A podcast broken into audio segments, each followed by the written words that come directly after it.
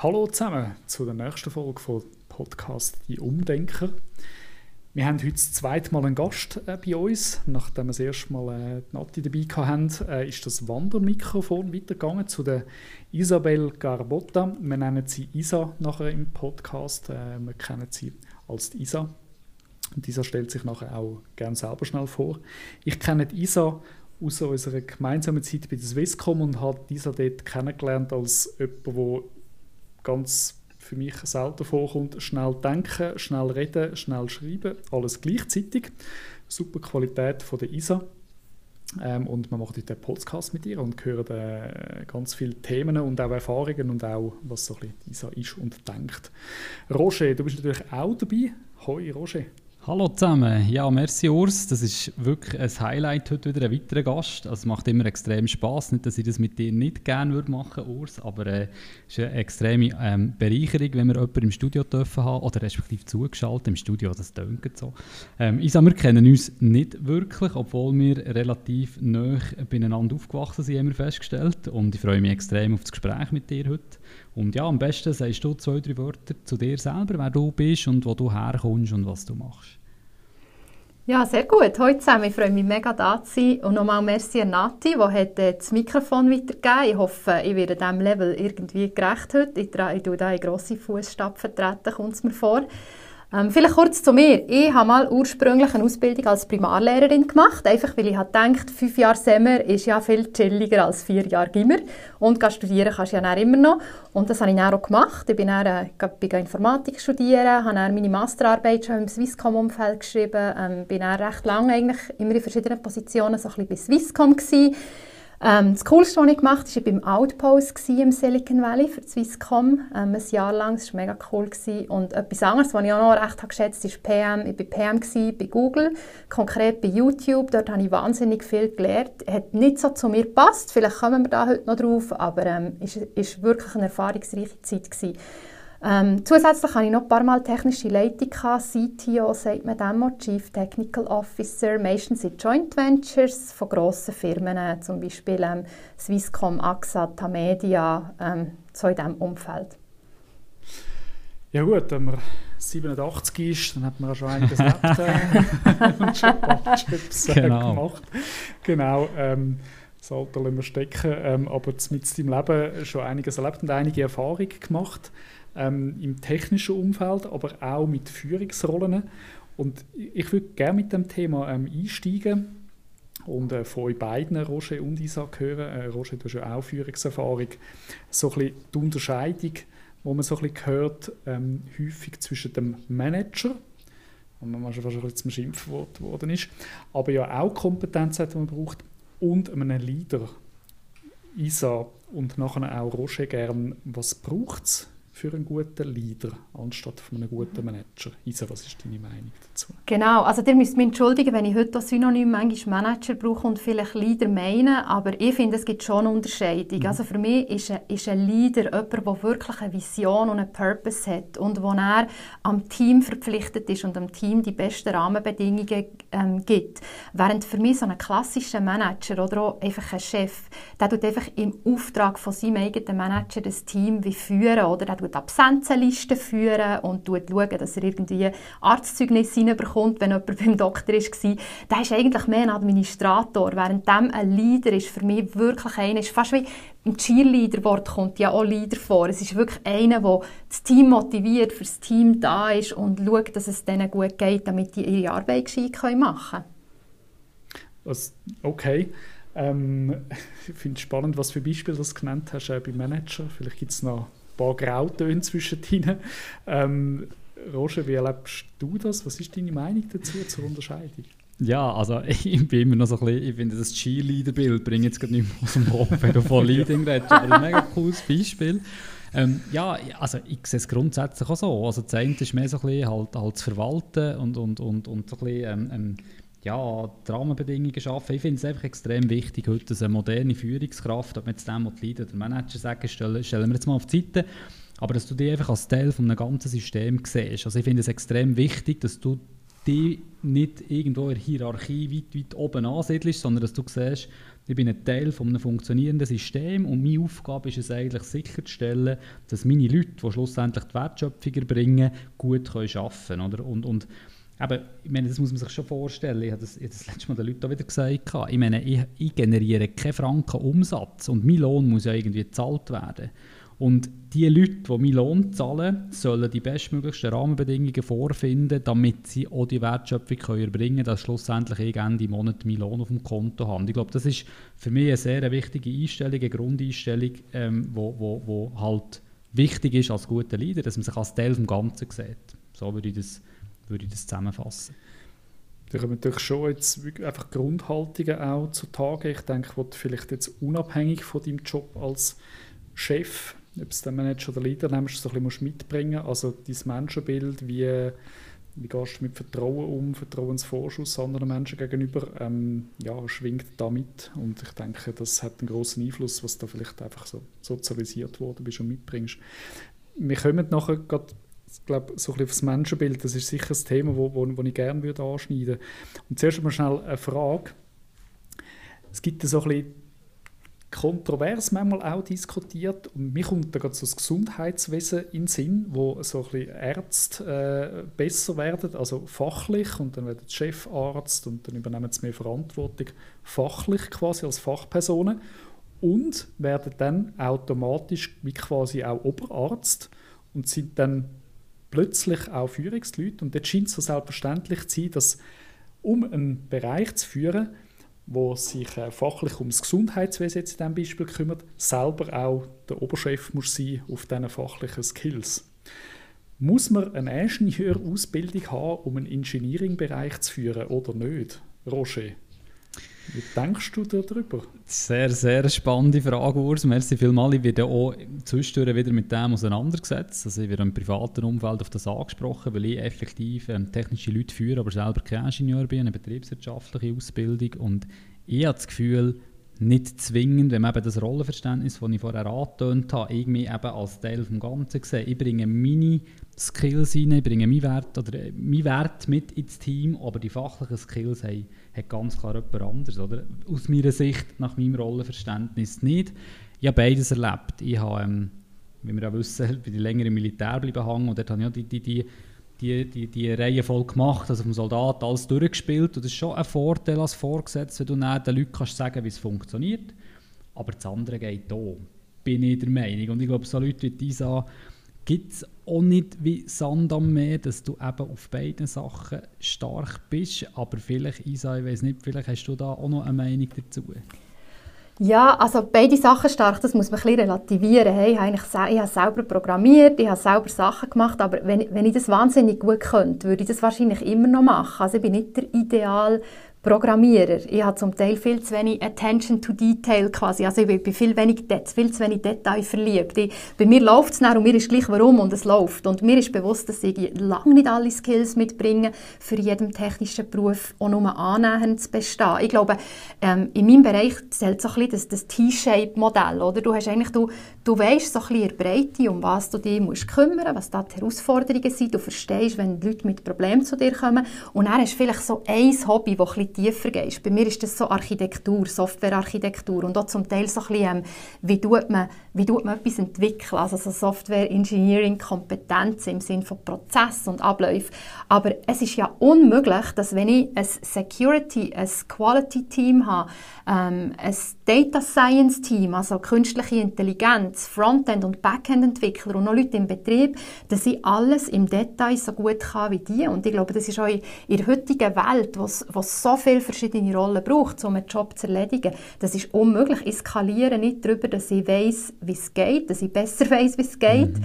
ähm, sondern dass ich weiß, wie man die Leute zusammenbringt und wie man, wie man es schafft, dass die gescheit zusammenarbeiten können. Darum zurück zu, zur Frage, braucht es eine technische Ausbildung?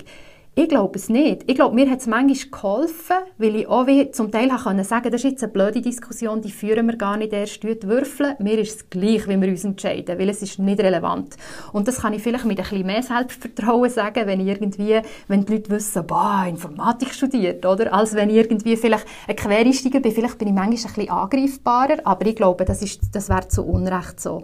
Ich glaube nicht, dass die besten Führungskräfte die sind, die am besten in einem, in einem Job als Einzel ähm, Individual Contributor, sagt man ja manchmal, die, die wie ihre Einzelleistung am besten sind, dass die am besten skalieren als Chef, glaube ich nicht. Ich habe auch Erlebnis gemacht, also das deckt sich genau mit dem, was du jetzt gesagt hast, Isa, oder? Ich meine, wir haben in, in, in meiner Karriere habe ich mit extrem viel gut technisch ausgebildeten Leuten, also wirklich Genies in ihrem Bereich, wenn man dem so sagen zu tun hatte. Und dort ist manchmal schon ein bisschen auffallend, die sind zwar Top-Cracks ihrem Bereich und früher haben wir immer gesagt, du Karriere machen, musst irgendwann mal in die Führung, aber sie haben sich nicht für die Menschen interessiert. Also du hast wirklich gemerkt, das haben sie mir zum Teil unter vier Augen gesagt, und gesagt, hey, jetzt habe ich wieder Mitarbeitergespräche und weißt, ich würde doch viel lieber irgendwie, ah, und schlussendlich, die haben private Probleme, das interessiert mich doch eigentlich gar nicht und die sind offen und ehrlich gewesen. und ich habe Leute erlebt, wo ich gesagt habe, jetzt habe ich endlich die personelle Führung dürfen abgeben und kann mich nur noch auf das konzentrieren, was ich gerne mache, sie aber im Ansehen Hierarchie nicht abgerutscht. Und ich glaube, mit dieser Trennung eben von fachlicher Führung und personeller Führung, das hat ihnen extrem geholfen, weil eben das habe ich vorher gemeint, es kommt selten vor, dass du einfach auf allen Bereichen top bist, ein Top-Leader und ein Top-Technischer irgendwo je komplexer oder komplizierter das Ganze wird, irgendwo scheidet sich das näher und, und dann musst du dich für einen Weg entscheiden. Oder? Das wäre vielleicht so eine gute Reflexionsfrage, oder vielleicht für Leute, die selber in Führung stecken, oder auch wenn man vielleicht mal auf seine eigenen Führungsleute schaut, würde ich eigentlich lieber Software programmieren und bin Chef, dann ist es vielleicht ein Hinweis darauf, vielleicht solltest du dann wirklich besser Software programmieren, ähm, anstatt Chef sein. Und die andere Frage ist, ja wirklich, hast du Menschen gern?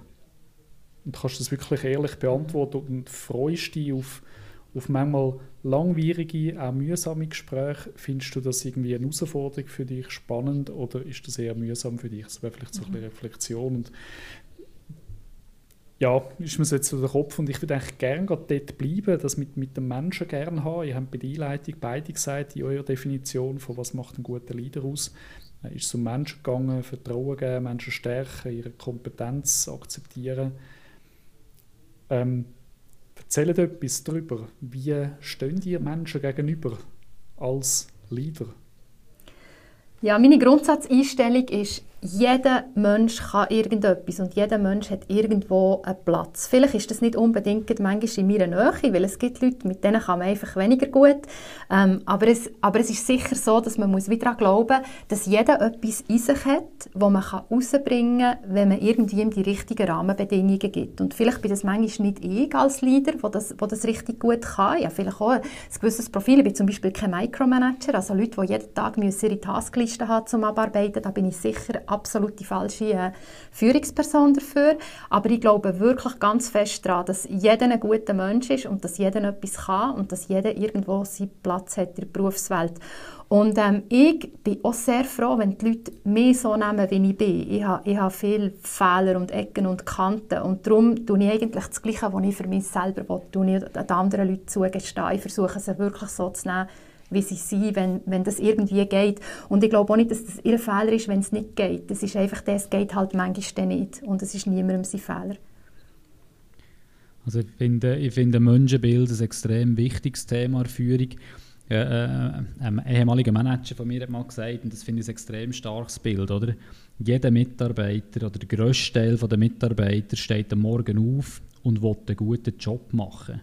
Wenn man manchmal mit den Leuten redet, heisst es, ja, der andere wieder und sie verstehen uns nicht und so. Ich glaube, das ist eine, eine innere Haltung, die man muss haben dass kein Mitarbeiter sich sagt, so, heute mache ich mal einen riesen Quatsch und stelle mal das ganze System auf den Kopf. Aber manchmal könnte man das meinen, wenn man mit Leuten redet. Und das finde ich extrem wichtig, dass man, dass man das Bild vor Augen hat. Das ist sehr ein wertvolles Gedankengut, das ich mitnehme im Führungsalltag. Und das Zweite ist bei mir auch, oder? es gibt Leute, die können und die wollen nicht.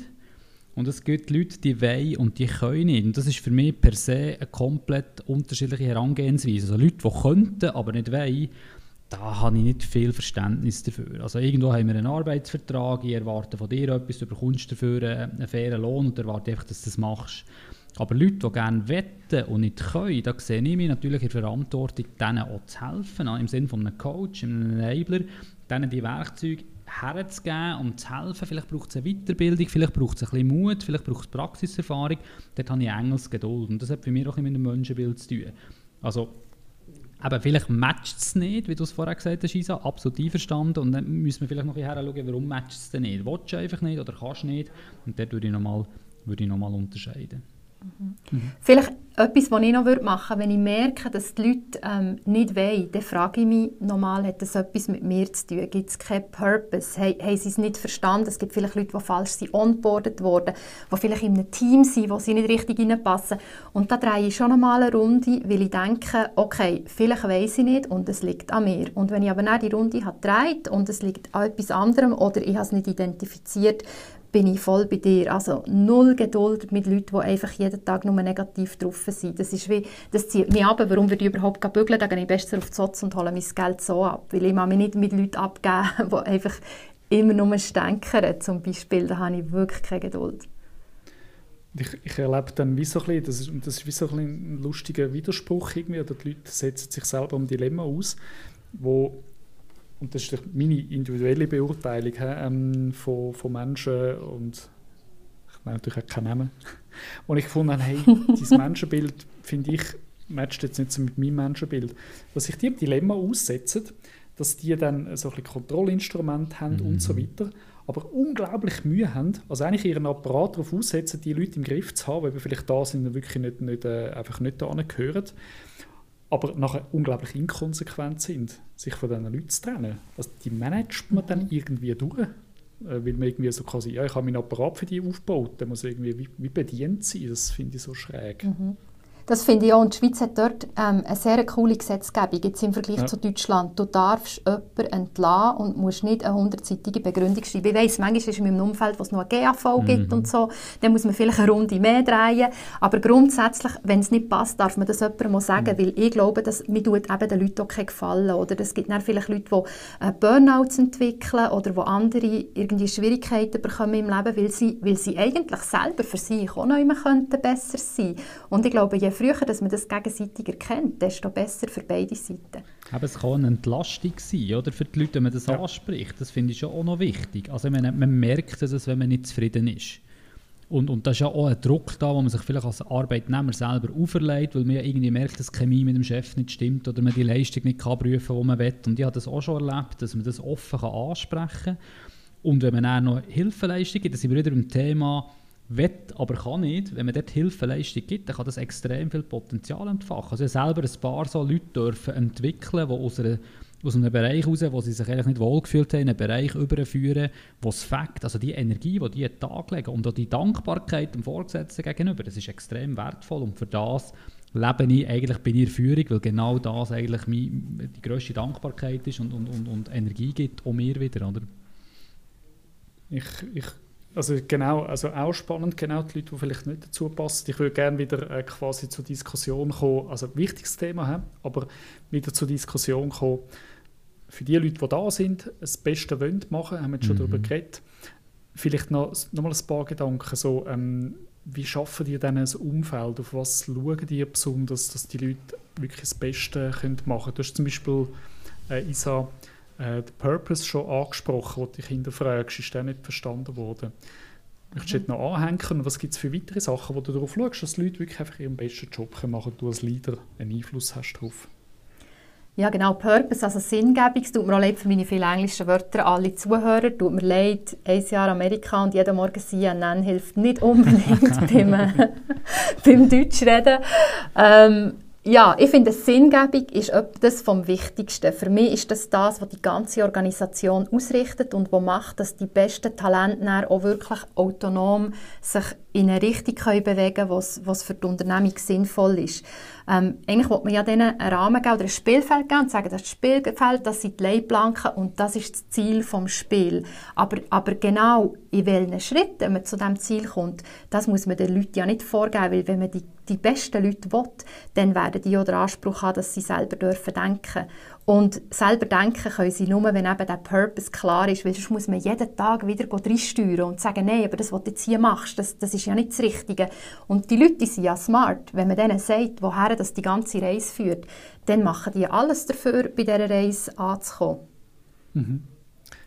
Roger, was, was ist dir besonders wichtig, wenn es darum geht, gute Rahmenbedingungen zu schaffen? Was hast du noch eine Ergänzung? Nein, ich schließe mit dem von uns an. Also ich bin mir gewöhnt, jetzt die letzten über sechs Jahre Leute zu führen, die, in der Schweiz oder einmal in einem grossen Teil der Schweiz verteilt sind. Und der Purpose ist wichtig, weil dann können die Leute auch entscheiden, wenn ich nicht dumm bin. Oder wenn ich jede Entscheidung und jede Frage selber muss beantworten muss, dann ersticke ich irgendwelchen administrativen Aufwand. Und darum finde ich es eben wichtig, dass man das grosse Ganze im Sinne einer Vision aufzeigen kann, dass die Leute vor einer Entscheidung stehen. Und auch wenn man die richtigen Leute hat, und, und kann man immer noch in verschiedene Richtungen entscheiden. Aber sie brauchen irgendeinen ähm, Stern, einen Polarstern oder einen Nordstern, besser gesagt, wo man kann geben dass sie sagen, die Richtung müssen wir. Was ich das Zweite ist natürlich das Vertrauen. Logisch, das ist für mich eine Grundvoraussetzung, dass das Vertrauen da ist. Ich sage auch, eben, Vertrauen schenkt man mal als Grundvoraussetzung. Wenn irgendwann mal das Vertrauen nicht mehr da ist, wird es schwierig. Das würde ich vielleicht noch, noch ergänzen, aber sonst ähm, nein, bin ich absolut einverstanden mit dem, was Isa gesagt hat. Ja. Mhm. Jetzt erlebt man ja nachher, wir reden immer darüber, wie man als Leader ähm, für seine Mitarbeiter, für seine Organisation, für seine Firma eine gute Rahmenbedingungen schafft. Auch selber wünscht man sich die sich ja auch. Ich will kurz einen Ausflug machen. Isa, du hast gesagt bei der Einleitung, dass du äh, bei Google geschafft hast, ähm, bei, äh, bei Google für YouTube geschafft hast und jetzt nicht mehr. Ähm, was, was, was hat dort nicht gepasst? Mhm. Es war immer mein grosser Traum, zu Google zu gehen. Also, als ich fertig war mit dem Studium schon, war das für mich ein Thema. Gewesen. Und ich habe das immer... Ähm, ich habe wirklich immer gedacht, wenn du mal bei Google bist, dann bist du angekommen. Und ich habe, glaube ich, zu lange gewartet. Ich bin dann, ähm, häufig in sehr interessanten Jobs unterwegs gewesen. Ich habe mich nie vorher bei Google beworben und habe mich eigentlich erst bei Google beworben, wo, ähm, wo, mit, wo ich mit Sirup so ein bisschen gemerkt habe, jetzt geht es langsam am Ende zu und ich muss mich neu orientieren. Dann habe ich mich äh, beworben und bin gekommen und habe mir das sehr einfach glorifiziert, halt so, wie es für mich glorifiziert ist, vorgestellt. Und bin dann reingekommen und habe gemerkt, dass ich wahrscheinlich einfach schon zu alt bin, für mich neu genau, passgenau in einen Prozess hineinzupassen, wo wo man aus meiner Sicht schlecht kann verändern von innen aus. Also man muss auch sagen, ich, ich bin jetzt ja dort nicht ein Junior gewesen, habe mein eigenes Team gehabt, ähm, ich habe eigentlich ein recht gutes Level gehabt und trotzdem habe ich keine, keinen Weg gefunden bei Google am System zu arbeiten, weder mit meinen Leuten noch mit Peer-Teams. Das ist einfach so, wie wir wissen hier, wie man es macht und, und, und so haben wir uns eingespielt und für die anderen Leute hat das ja auch so gestummen. Ich habe einfach gemerkt, mir, mir blüht das Herz, wenn man nicht eine Retro-Kultur hat, wenn man nicht darüber reden kann, wie schaffen wir zusammen, was ist gut gelaufen, was wollen wir verbessern, dann, ähm, dann ist es einfach ein Umfeld, das nicht zu mir passt und dann werde ich wahrscheinlich auch sehr ein nerviger Mitarbeiter. Also ich glaube, mein Chef war super erleichtert, als ich gesagt habe, das passt hier nicht zu mir. Weil ich bin natürlich dem immer in den Ohren gelegen und habe gesagt, du, jetzt haben wir doch eine Mitarbeiterzufriedenheitsumfrage gemacht. Komm, wir machen einen Workshop dazu, wie wir jetzt die Feedbacks aufnehmen. Und er hat gefunden, was? Nichts, arbeiten hier. Und ich habe so gedacht, ah, okay, in dem Fall. Ähm, ja, man muss sagen, es ist, wahrscheinlich ist es, an mir, ähm, ist es an mir gelegen, weil den anderen Leuten gefällt es ja dort. Ja. Aber jetzt schließe ich eigentlich den Kreis wieder, was du vorhin gesagt hast, oder? Hey, wirklich als Leader wirklich drauf schauen, wirklich einmal zurückschauen, so quasi, hey, kann ich jetzt nochmal eine Schlaufe machen? Und irgendwann kommst du aber vielleicht auch zum Punkt, hey, die Kultur, die wir hier haben, die ist akzeptiert, die hat das erfolgreich gemacht, ähm, aus was für Gründen auch immer. Vielleicht fehlen die Reflexion, aber auf jeden Fall ist es so, wir sind so und hey, jetzt matcht es einfach nicht mehr, oder? Du bist mhm. vielleicht wie Genau, vielleicht hat sich dein Chef da genau die Gedanken gemacht, die du vorhin erläutert hast. Ja, schau, der Erfolg gibt ihnen ja recht, oder? Also ich glaube, ja. jetzt, ich werde jetzt auch niemanden entmutigen, sich bei Google zu bewerben. Leider, der Bewerbungsprozess mhm. ist wirklich der Hammer. Ich habe so viel gelernt in dieser Zeit. Ich habe mit super guten Leuten zusammen geschafft. Wirklich, finde ich, finde ich, passt alles so und kann für ganz viele Leute genau das Richtige sein. Isa, wie wichtig ist dir Authentizität? Ja, sehr wichtig, aber eigentlich mehr aus der Not heraus. Ich kann mich sehr schlecht verstellen. Ich nicht gern, ich habe nie gerne Theater in der Schule. Ich kann nicht wie irgendwie, ich habe, ich habe ich kann einfach nur mehr sein. Das ist eigentlich meine, die einzige Rolle, die ich gut spiele. Und natürlich gibt es vielleicht Settings, wo man mehr sich ist, nach fünf Bier irgendwo mit Kollegen und Settings, wo man dann vielleicht gleich ein bisschen weniger sich ist. Aber ich werde immer ähm, ich, meine Persönlichkeit kommt halt immer durch. Und, und mit dem muss man, ein können, muss man glaube ich, können umgehen respektive man muss es mir auch sagen, wenn, wenn es dann vielleicht zu viel ist. Oder? Ich, bin, ich bin laut, ich bin forsch, ich bin frech, ich halte mich manchmal nicht an die Regeln und an Prozesse. Ähm, ich, und, und das bin ich und, und das gebe ich auch zu. Und das würde ich auch, wenn mich jemand im Bewerbungsgespräch fragt, du bist du die, die sich an, an Prozesse halten, würde ich sagen, hm, fünf, fünf von zehn Mal. Oder so, nein, eigentlich, eigentlich nicht mal. Eigentlich ist es ein Zufall, wenn ich mich an Prozess halte, weil meistens kenne ich den Prozess nicht und mache einfach das, was nötig ist. Ja, und darum, also ich glaube, ich, bin, ich kann nur mehr sein. Okay. Äh, Roger, mich würde es auch interessieren, wie was findest du, weißt du, vielleicht haben wir sich überlegt, an Rahmenbedingungen und, und können, können autonom sein als Mensch und sein, wie man ist. Wie wichtig findest du, dass man einfach wirklich Leute können sein wie sie sind und können ihre Maske anlegen und vielleicht, dass sie es auch wirklich machen?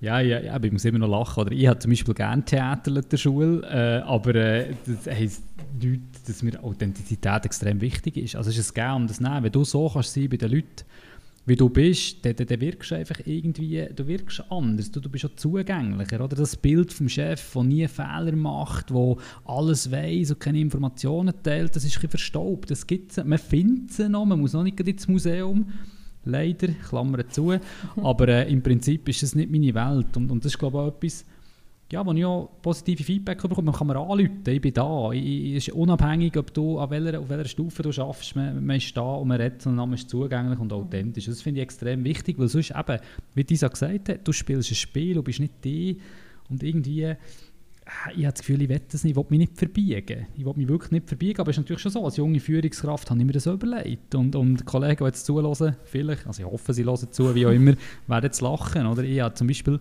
kleidertechnisch war bei mir immer ein grosses Thema gewesen, früher war sehr jung in Verhandlungen involviert gewesen, und es war mir echt wichtig, dass ich tiptop angelegt war und dann habe ich Krawatten angelegt. Also ich weiß nicht, wenn ich das letzte Mal Krawatten hatte, aber dann war es normal gewesen und Kollegen sagen mir sogar, ja, du hast am liebsten schon zwei Krawatten angelegt, weil, ja, so ein von Überlegung her. Das ist mir, ja, aber dort habe ich Schauspiel gemacht, ich bin nicht mehr selber gewesen. Heute lege ich mich gerne gut an, das ist aber etwas anderes, ich mache das freiwillig und hat auch mit Respekt zu tun. Ich gehe jetzt mit kurzen Hosen um einen Trägershirt, irgendeine Verhandlung, wo ich weiss, alle anderen laufen businessmässig um, aber ich glaube, dort habe ich schon auch müssen lernen. Genau. Das, das, das finde ich noch spannend. Ähm, und in der Vorbereitung haben wir gefunden, vielleicht ist das ein bisschen kontrovers. Mal, mal schauen. Du hast gesagt, Respekt anderen gegenüber. Das heißt ja, dass es doch auch, das ist ja auch Rücksichtnahme, Respekt ja. anderen gegenüber. Weil du vielleicht wirklich findest, ah, ich hätte kein Problem mit Kurzhosen geschafft, aber vielleicht gibt es jemanden, der wirklich Mühe hat mit dem. Das heißt, du passt dich ja trotzdem ein Stück weit an. Ja, das ist so. Das weißt du, so wo, wo ist es noch so respektvoll, sich im Umfeld anpassen, dass auch andere können authentisch sein und wo, wo fängt es Verstellen an? Das ist, das ist, eine sehr gute Frage. Ich, glaube, ich gebe die Frage dann relativ schnell an Tisa weiter, ähm, wenn mhm. wir vorbereitet so ein oder andere Beispiel hatten. Aber für mich jetzt mit, mit der Business-Knicker zu und mit Respekt. Oder ich habe relativ früh ähm, eben als, als Jung, was bin ich denn? 5, 26 habe ich mit Leuten verhandelt, die, die kurz vor der Pension sind gestanden. Das ist mir einmal passiert. Ich bin ins Büro mit kurz so T-Shirt, einfach im Sommer gewesen, einfach heiß gehabt, oder? Und dann ist auf einmal, ja, der Herr XY ist da, ich gesehen. Und ich habe mich nicht drücken und dann kommt wirklich in Vollmontur, mit Krawatte und voll im Zweiteiler und in der Kurzhose, bin mir dort so fehl am Platz vorgekommen. Das war mir nicht wohl. Gewesen. Und dann habe ich gesagt, das passiert mir einfach nicht mehr. Und im, im, im Reglement von unserem Unternehmen steht drin, man soll sich am Job entsprechend kleiden, was natürlich das auch immer soll heissen, oder? Aber dann habe ich mir einfach vorgenommen, schau, ich meine, ja, ich, bin jetzt auch, ich lege jetzt weisse Turnschuhe an zum Anzug, zum Beispiel. Da kann man darüber diskutieren, ob das passt oder nicht. Aber das ist wieder die Frage der Führung. Ein bisschen Grenzen ausloten schon, aber, aber ich gehe jetzt nicht, ich persönlich, weil ich mich nicht wohlfühle, nicht an ein Meeting, wo ich weiss, alle sind in Krawatte dort, vielleicht lege ich einfach keine Krawatten an, aber ich kleide mich entsprechend so, dass ich nicht aus der Reihe gehe. Ich weiß nicht, mhm. Isa, hast du dort Erfahrungen gemacht? Ja, ich tue bei so Sachen, bei so Themen tue ich gerne auf Utilitarismus zurückgreifen. Ich habe Philosophie studiert im, im ähm, Nebenfach und Utilitarismus ist so, dass ähm, quasi das eigene Glück maximieren, ohne dass man anderen ihr Glück minimieren. Das ist so das, das Zwischending von, wie viel, wie viel kannst du dich selber bereichern, oder? Jetzt eine Bank ausrauben macht mich mega glücklich, aber die Bank macht es mega traurig und darum mache ich es nicht. aber solange ich eigentlich mein eigenes Glück kann maximieren kann, ohne dass ich irgendjemandem von seinem Glück wegnehme, ähm, ist es okay. Und ich würde jetzt sagen, vielleicht ein gutes Beispiel ist, nach dem Joggen ohne zu duschen zurück ins Büro kommen mit den verschwitzten Kleidern. Vielleicht ist das für mich super gäbig, aber 50 Leute stört das. Oder zum Beispiel Fisch aufwärmen in der Mikrowelle unter dem Pult oder im Grossraumbüro. Ist für mich gäbig, aber stört die anderen. Und für mich ist das so, ähm, ja, so das, das Hilfsmittel, das ich herziehe. So, wie fest kann ich mich ausleben, ohne dass ich jemand anderen in seinem Glück quasi einschränke. Und mich jetzt so mit, mit deinem Anzug her, oder? Ich glaube, der fühlt sich auch nicht mit Respekt behandelt. Nein, für dich ist es wahrscheinlich gäbig, wenn du mit den kurzen Hosen kannst kommen, aber er denkt, nein, er wird nicht respektiert. Und da muss man mhm. wie ein bisschen ausklügeln, wie viel ist es einem wert, dass man sein eigenes Glück maximiert im Verhältnis zu anderen eventuell ähm, andere traurig machen, sage ich mal. Das finde ich einen guten, einen guten Maßstab, genau, und man sich dann wirklich auch man kann ehrlich hinterfragen, hey, schadet das jetzt wirklich meinem Glück oder triggert das jetzt vielleicht einfach irgendwie eine komische Erwartung, wenn jemand keine Krawatte hat. Wir kommen zum Schluss langsam. Und ähm, genau, wenn, wenn jetzt wenn jetzt Schluss wäre, was es ja nicht ist, ähm, und du nochmal könntest zurück äh, vom Schluss an Anfang von, oder an einen anderen, an einen früheren Punkt von deinem Leben, Isa, von deinem Berufsleben, was würdest du anders machen? Ja, ist eine gute Frage. In Bezug, ich würde ganz viele Sachen anders machen, natürlich. Und gewisse Sachen würde ich wieder gleich machen, aber es war reiner Zufall, gewesen, dass sie gut sind gelaufen. Und manchmal hatte ich einfach extrem viel Schwein. Gehabt. Aber wenn ich etwas anders machen könnte in Bezug auf meine Führungskarriere, ich würde mir früher überlegen, passe zu meinem Leader, wenn ich mich neu bewerbe, anstatt so viel Fokus auf das Team zu legen, das ich übernehme. Oder meistens überlege ich mir, haben die Skills, was kann man mit denen machen, ähm, ähm, wie muss ich die aufstellen? Und meine ganze Energie fließt rein in das Team. Und es ist aber trotzdem sehr wichtig, dass die Person, die mich managt, dass wir auch zusammenpassen, weil sonst wird mein Spagat riesig. Ich habe es vorhin gesagt, ich bin kein, kein Micromanager, ich bin ein paar Mal vom Micromanager geführt worden und das Ganze dann abzuschirmen, also quasi das ganze Micromanagement nehmen und etwas Sinnvolles aus meiner Sicht daraus machen, in einen Purpose verwandeln und mein Team nicht zu merken, dass wir eigentlich alle microgemanagt werden, das ist ein Fulltime-Job, da machst du nicht mehr viel und das zieht mir zu viel Energie und das macht mich dann am Schluss nicht happy und ich würde glaube, wenn ich nochmal zurück könnte, würde ich mehr Augenmerk darauf legen, wer ist mein Chef und passe ich zu dem und passt er zu mir. Finde ich spannend, äh, bei allem Blick aufs Team und seine Mitarbeiter wirklich auch einfach seine eigene Rolle nicht vergessen. Was ja nachher wieder eine direkte Auswirkung hat, ähm, wenn das nicht passt, wieder auf sein eigenes Team. Sehr spannend. Es ist wieder verflogen, die Minuten. Wir müssen wirklich irgendwie, ich muss da mal bei dem Chef von dem Podcast irgendwie beantragen, dass wir das länger machen können als 30, ungefähr 30 Minuten. Kommen aber trotzdem zum Schluss, wo wir sicher noch kleine Ewigkeit könnten weiter äh, plaudern. Isa, danke vielmals, bist du da gewesen. Ist super spannend gewesen. Mir hat es sehr gefallen. Ich hoffe, den Zuschauern auch. Roger, ich gebe dir das letzte Wort. Ja, eigentlich das letzte Wort ja eigentlich der Gast, aber wenn das einfach, dass das abrunden und ich werde das eigentlich, was du gesagt hast, auch nicht schmälern, Isa. Es war mega cool gewesen, bist da gewesen, du bist eine extrem spannende Persönlichkeit, dass du alles erlebt hast und, und wie ehrlich und authentisch du bist. Ich habe sehr viel profitiert von diesem Austausch. Ich danke dir vielmals für deine Zeit und, und wünsche dir auch in Zukunft alles, alles Gute. Weiterhin das, was du gerne machst, kannst du mit dieser Energie und dieser Freude kannst weitermachen. Den Zuhörern draußen wünsche ich äh, weiterhin einen spannenden Tag. Merci vielmals, hört uns zu. Folgt uns auf Spotify, wenn es euch gefällt. Äh, erzählt es um. Wir sind immer froh um weitere Zuhörer. Das macht es uns, für uns auch spannend, hier weiterzuarbeiten. Und ja, schaltet wieder ein, äh, wenn die nächste Folge veröffentlicht wird. Wir freuen uns drauf und ich wünsche allen einen guten Tag. Ciao zusammen.